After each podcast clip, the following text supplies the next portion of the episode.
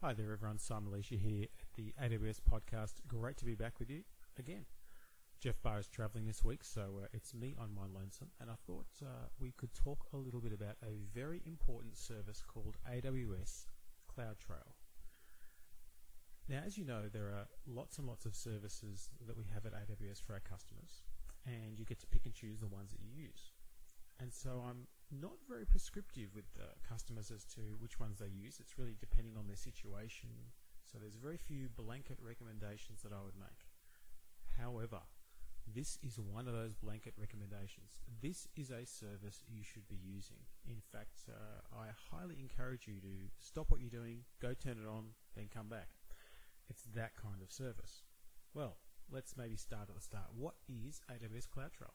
It is a web service that records AWS API calls for your account and delivers those log files to you.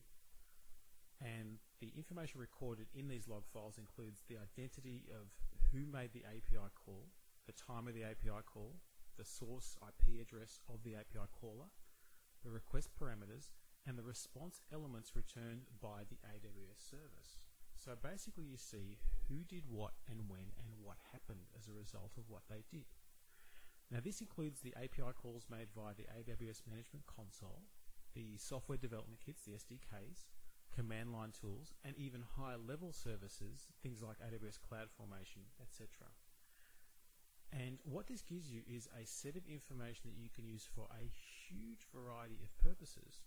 The primary ones being security, security analysis, resource change tracking, and compliance auditing. It really is a very powerful mechanism to get visibility of what's happening across all of your accounts. Now, these logs get created and they typically will give you the information you're looking for about 15 minutes after the API call took place, and they get stored in the S3 bucket or buckets of your choice. And we'll talk about how that looks shortly. But essentially, you can go into your console, click a, uh, a toggle switch, select a bucket, or create a new one, and have your log files delivered. In fact, now you can turn on a trail in all regions and also up to five trails per region automatically, which makes it really, really easy to manage. So let's kind of step back and look at, you know, why would we use this? Where does this fit in? So firstly, it's all about visibility. Who did what and when? So you could look at, uh, you know, what did a user do over a given time period? Or given a particular resource, what happened to it? Or given a whole lot of activity that I'm seeing, what was the origin of that activity? Or another thing that could happen is you're seeing failed calls. You may see calls that are failing because the permissions aren't correct. Or those permissions don't allow the user to do what they're trying to do, which could indicate an error or it could indicate bad behavior. That's kind of up to you to figure out.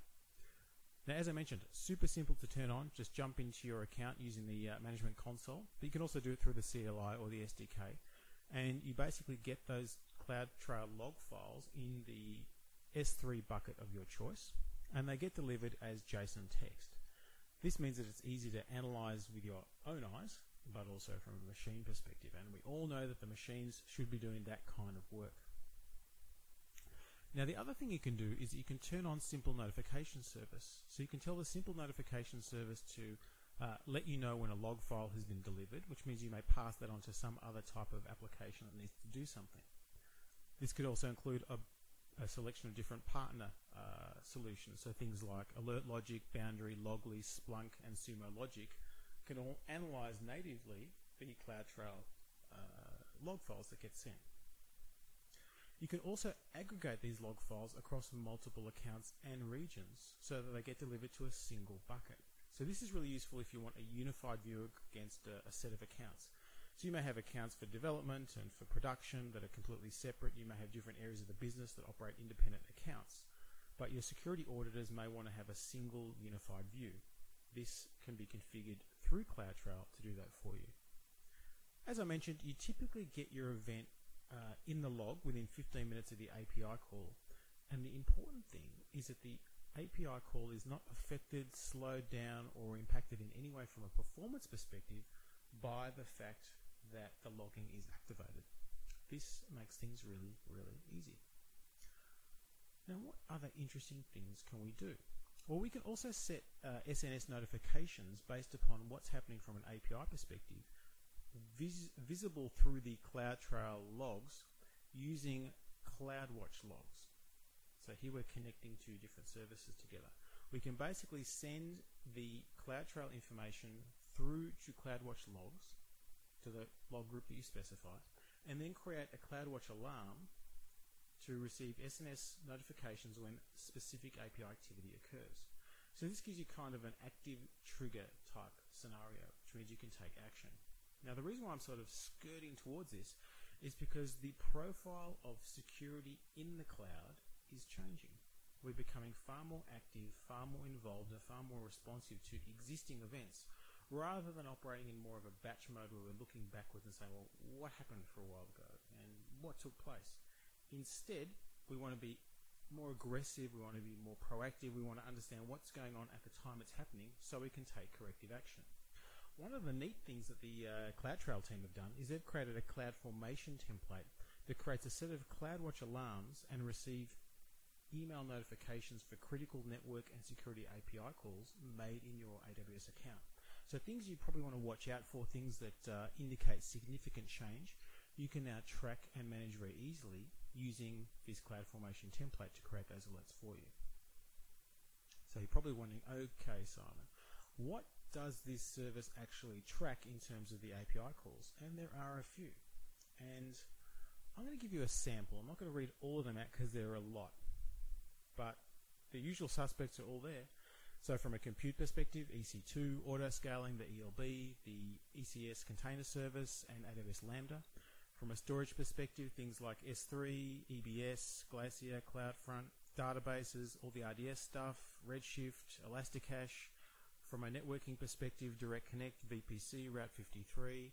Picking out some of the application services, things like Cloud Search, the Simple Queue service, API Gateway, Cognito, Simple Email Service. From a deployment perspective, CloudFormation, OpsWorks, of course, IAM is covered. Um, CloudTrail itself is covered, the key management service, a bunch of others in that category. From an analytics perspective, things like Amazon Kinesis, uh, the AWS Data Pipeline, and of course, from an enterprise applications perspective, things like uh, Amazon WorkDocs and Workspaces, and other services like DynamoDB, CodeDeploy, Elastic Beanstalk. It is a big list, and it is ever growing. It is also available in lots and lots of regions. In fact, it's available in US East, US West, US West 2, EU Ireland, EU Frankfurt, uh, Tokyo, Sydney, Singapore, Sao Paulo, GovCloud, and China in Beijing. Whew, that's lots of regions. So you're probably saying, well, is there a reason why I shouldn't do anything with this? And the answer is no. You should do it straight away. The other thing you can start to do is look at what's going on in your logs. There is no point collecting logs if you do not do analytics or take some form of action or analysis on them. You need to understand what is normal, what is not normal, what is the same, what is different, so you can take appropriate corrective actions. One of the simplest ways to look at this is in the console. In fact, you can look uh, at your activity for the last seven days uh, in the console very, very simply. Now, something I'll point out is some people kind of um, get a little confused and say, well, I can only see the last seven days. That's what you're seeing when you're looking up in the API activity area of the console all the logs are stored for as long as you want, if not forever, in S3. And you can choose what to do with them once they're in S3. You may choose to move them to Glacier, you may choose to move them to some other system as well. The choice is yours.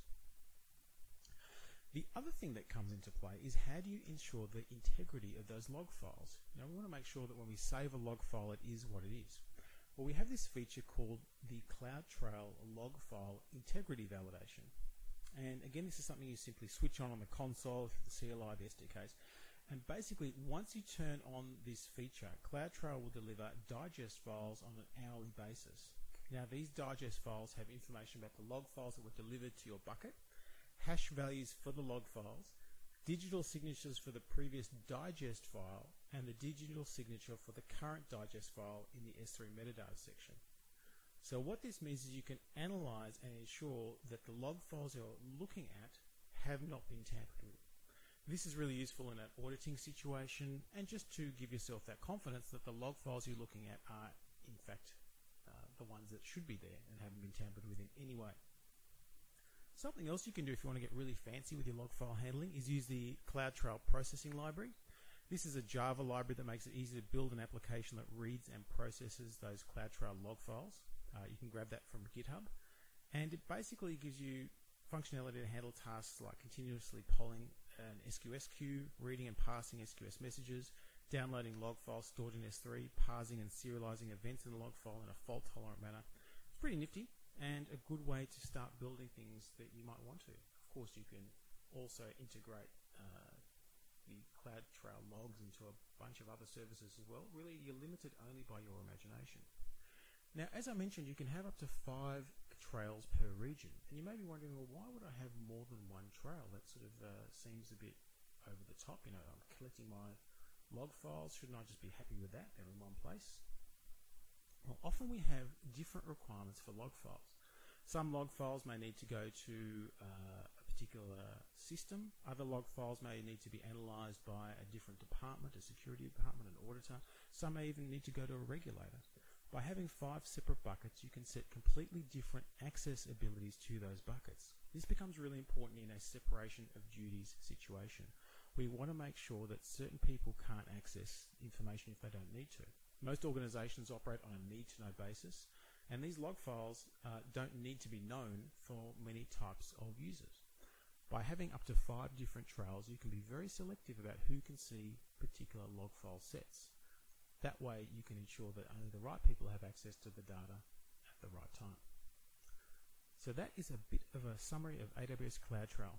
Again, something really, really, really important to have active, activated on your account. In fact, my recommendation to you would be to go and turn on at least one trail for every region that you have, so at least are starting to log information today, as in now, and then look at it more closely and see what you might do from a strategic perspective. Do you want to build some automation? Do you want to send it into some other sort of uh, security tooling that you have, some sort of alerting system?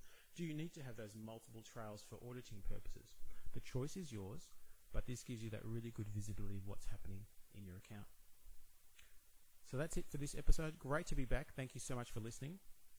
Do tell others that we're back because we've been uh, a little bit quiet for a while, so we're very excited to be uh, producing a lot more content for you over the coming weeks. You can always send us feedback, at AWS podcast at amazon.com. And until then, keep on building.